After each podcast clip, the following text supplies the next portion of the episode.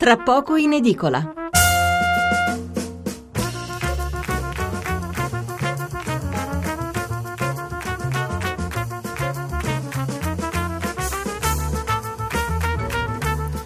Buonasera da Stefano Mensurati e benvenuti all'ascolto di Tra poco in edicola, la rassegna stampa notturna di Radio 1. Eh, come sempre in apertura i nostri recapiti 800 05 05 78 il numero verde, 335 699 29 49 il numero per gli sms o i whatsapp. Approfitto anche per ricordarvi che tutte le nostre puntate sono riascoltabili sul sito trapocoinedicola.rai.it dove eh, se volete potete anche scaricare le puntate e potete anche poi scriverci l'indirizzo email tra poco in edicola chiocciolarai.it. I giornali di venerdì 7 novembre aprono praticamente tutti con le parole di Renzi che ieri ha tenuto un lungo discorso all'Assemblea dell'ANCI, l'Associazione Nazionale dei Comuni Italiani, dove ha detto anche cose importanti sul contenimento della spesa, ma insomma alla fine tutti quanti si sono concentrati sulla frase relativa al patto del Nazareno con Berlusconi, un patto che scricchiola, altro che scricchiola, ha detto testualmente Renzi. Dopo la doverosa riflessione sulle fibrillazioni della politica parleremo del maltempo, eh, niente di particolare qui a Roma, piovuto e anche tanto, però la catastrofe che tutti temevano per fortuna non c'è stata, resta eh, tuttavia la perplessità sulle direttive impartite in queste circostanze. O non si prende nessuna precauzione come a Genova oppure si blocca un'intera città per nulla come nel caso di Roma. Successivamente avremo con noi il sindaco di Brindisi, al quale nei giorni scorsi è stata bruciata l'auto. Ci faremo raccontare naturalmente cosa è successo e più in generale qual è il clima in cui lui lavora in una città che così a naso si sarebbe portati a considerare tranquilla. Nella seconda parte, dopo l'una, pre- prima presenteremo il nuovo numero dell'Espresso e poi parleremo di casa sotto due diverse angolazioni. A Cosenza la Guardia di Finanza ha chiesto a tutti gli studenti fuori sede di indicare la residenza negli ultimi cinque anni, di esibire il contratto d'affitto. E sono in molti naturalmente a tremare perché è molto probabile che la maggior parte di loro alloggiava in nero.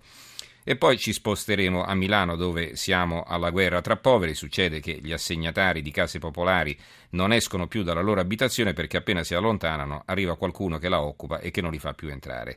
E pare, e poi sentiremo gli esperti, che non si possa fare nulla, che la legge paradossalmente tuteli gli occupanti e non gli inquilini legittimi. Ma veniamo ai titoli eh, legati alla politica. Il Corriere della Sera consulta, funziona il patto PD Grillo. La Repubblica, il patto del Nazareno sta scricchiolando. Il giorno Renzi minaccia Forza Italia, prove di nuova maggioranza, funziona l'asse con Grillo per consulte CSM dopo 20 fumate nere, il Premier in Brianza, il patto del Nazareno scricchiola, Berlusconi vuole fregarmi.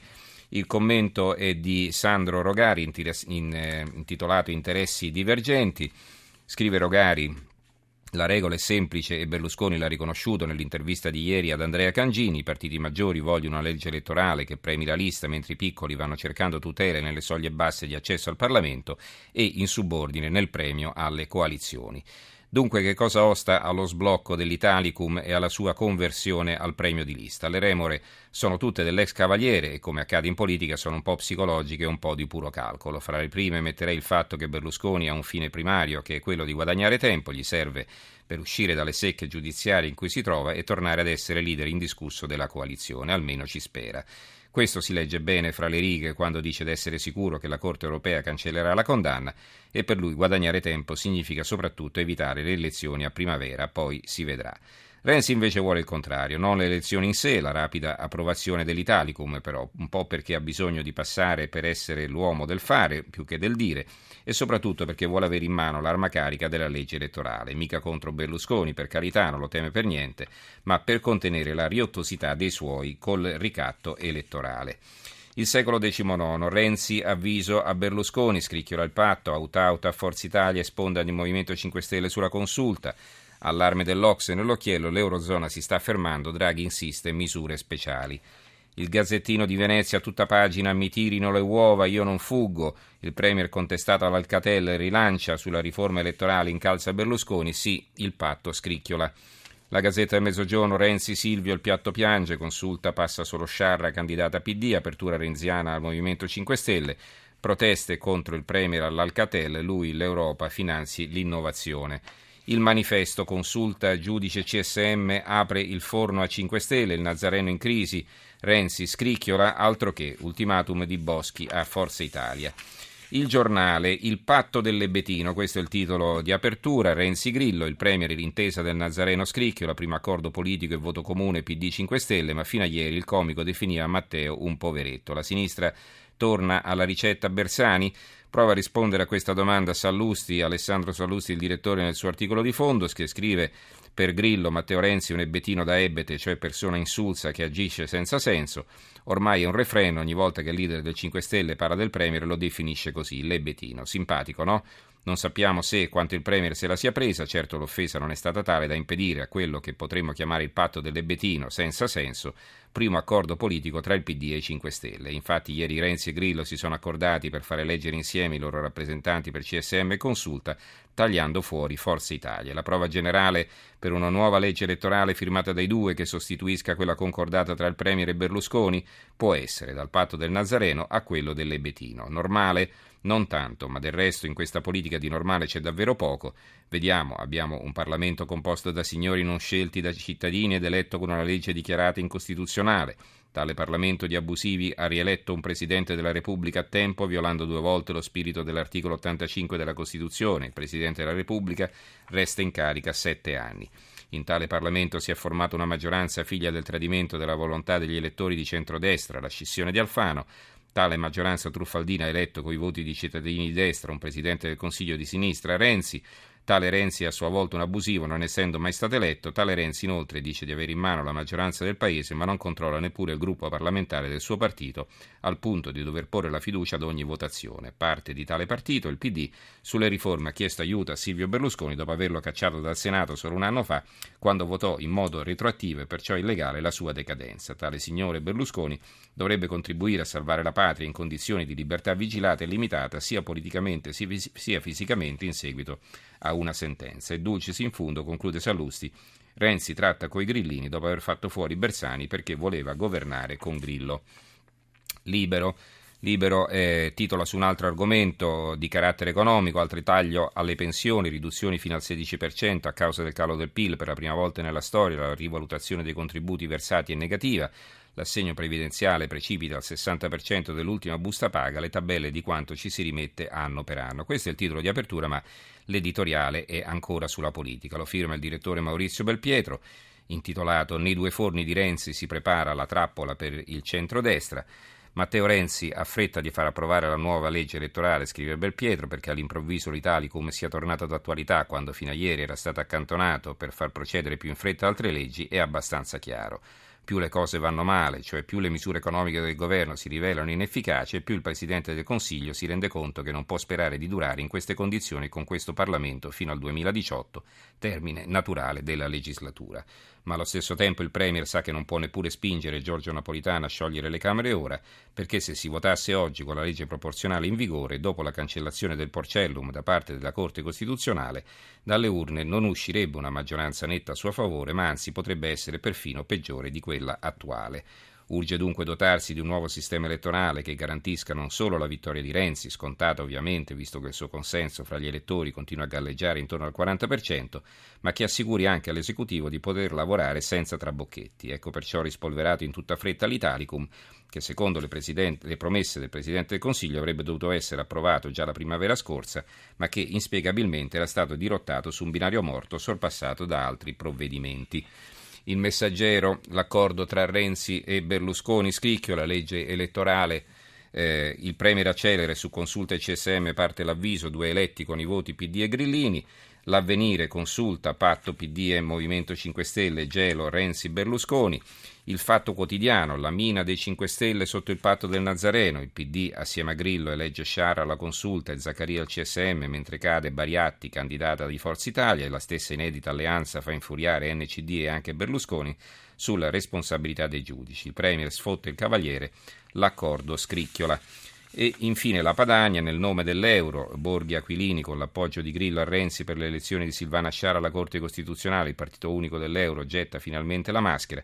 Il nuovo giudice costituzionale è una persona assolutamente organica al sistema europeo di potere. Ora è chiaro che la lotta dei 5 Stelle alla moneta unica e all'Europa è solo una grande presa in giro di tanti cittadini in buona fede.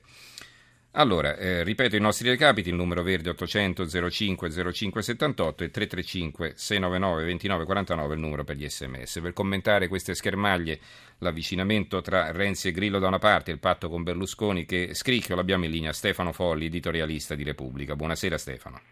Buonasera. Buonasera. Allora, il primo commento me lo devi fare su come sia possibile che un inciso di pochi secondi in un discorso anche importante come quello di Renzi all'Assemblea dei Comuni Italiani finisca per oscurare tutto il resto e diventi il titolo di apertura di quasi tutti. Abbiamo forse la registrazione, la possiamo far ascoltare. Cioè io parto da questo presupposto, siccome mi fido di te sindaco, tu sindaco fai quello che credi, metti la tassa dove la vuoi mettere, ne rispondi se la alzi troppo, perché è chiaro che se il sindaco Bianco a Catania la porta all'1% e il sindaco Perrone a Lecce la porta allo 0,1%, sarà il sindaco, vabbè ho capito Enzo, non arrabbiare, sarà un'apertura a Forza Italia, già c'è il patto del Nazareno che scricchiola, almeno un'apertura fammela fare, il, il altro che scricchiola, il, il problema è che se lui c'ha l'1% e l'altro lo 0,1% sarà una sua responsabilità. Quindi una battuta, una semplice battuta su una questione che tra l'altro si era capita già da ieri al termine dell'incontro fra i due leader. Folli. Sì, no, hai ragione, queste sono un po' le regole dell'informazione così... Un po' schizofrenica. un po' schizofrenica. Eh, ma sai, la verità è che il patto del, del Nazareno, più che scricchiolare, è molto appannato, ma non da oggi. È appannato a mio avviso perché... Eh, dopo le elezioni europee abbiamo un, un partito grosso, il Partito Democratico, guidato da un leader molto determinato e poi un partito obiettivamente in crisi come, come Forza Italia, per mille ragioni, alcune le ha richiamate Sallustri nel suo editoriale. E quindi è un patto un po' asimmetrico e come tale eh, risente della responsabilità di governare la legislatura, di tenere in piedi una, un'architettura istituzionale che è complessa. E, e si è arrivati al nodo, al nodo della legge elettorale, perché è una legge, chiamiamola di sistema, nel senso che modellerà il sistema politico nei, per i prossimi anni e quindi un po' tutti i nodi vengono al pettine adesso. E, è vero, secondo me Berlusconi è molto debole per poter eh, così, eh, molto rapidamente andare verso un accordo con, con Renzi su una legge che obiettivamente eh, favorisce molto il Partito Democratico e mette in difficoltà enormemente il centrodestra, quel che resta oggi del centrodestra. Insomma, Berlusconi è un po' troppo debole per eh, accogliere rapidamente e senza pensarci troppo le proposte, il pacchetto completo che viene proposto da Renzi e che è diverso da quello su, su cui si era già espresso un ramo del Parlamento. Ecco, tu hai notato questa... Era... Prego, no, no. No, questo era il problema, uh-huh. io credo. Quindi il, il patto è in sé appannato. Tu hai notato questa debolezza del centrodestra che sappiamo è frammentato, non ha un leader in grado di costruire un'alternativa a Renzi. Allora ti chiedo come vedi l'autocandidatura di Salvini a capo della coalizione dei moderati. La vedo come una conseguenza inevitabile di, di un vuoto. C'è un vuoto nel centrodestra e Salvini che, che, è un po' simmetrica a Renzi per spavalderia, no? sfrontatezza, anche capacità eh, di, di tattica, di movimento e anche capacità comunicativa, eh, l'altro Matteo, no, come dicono i giornali, mm. e lui si è messo in mezzo e, e, e, raccoglie, è chiaro che è difficile pensare che possa raccogliere dietro di sé tutto il centrodestra, no, questo mi sembra fuori, fuori dalla realtà, però coprendo il vuoto lui candida la sua Lega che, che lui sta rendendo molto diversa dalla Lega di Bossi, molto diversa, tanto è vero che la sta collocando su una posizione eh, lepenista, no? una posizione mm-hmm. di, di, tipo francese, eh, che è un inedito per l'Italia. E, e beh, su questo però sta ottenendo dei successi che sono indubbi, quindi leader de, del centrodestra al posto di Berlusconi direi proprio di no, mm-hmm. leader di una parte com- di una componente importante di un centrodestra in cerca di, una, di un'identità, di un approdo anche su posizioni radicali, sì, quello lo, lo, vedo molto probabile. Allora, la Padania scrive: La confusione di Silvio liscia il Matteo sbagliato, attacca il Matteo giusto. Allora, eh, veniamo a Grillo inaspettatamente rimesso in gioco da Renzi. Allora, ti chiedo se è un tatticismo per riportare Berlusconi ai più miti consigli, insomma, per tirare un po' le redini, Secondo oppure sì. è il preludio di un cambio, se non di maggioranza, almeno dell'interlocutore Guarda, esterno. Mm. Se fosse così semplice pensare a un cambio di maggioranza è chiaro che non avremmo avuto bisogno di pensare in tutti questi mesi al patto del Nazareno come una sorta di di strada senza ritorno.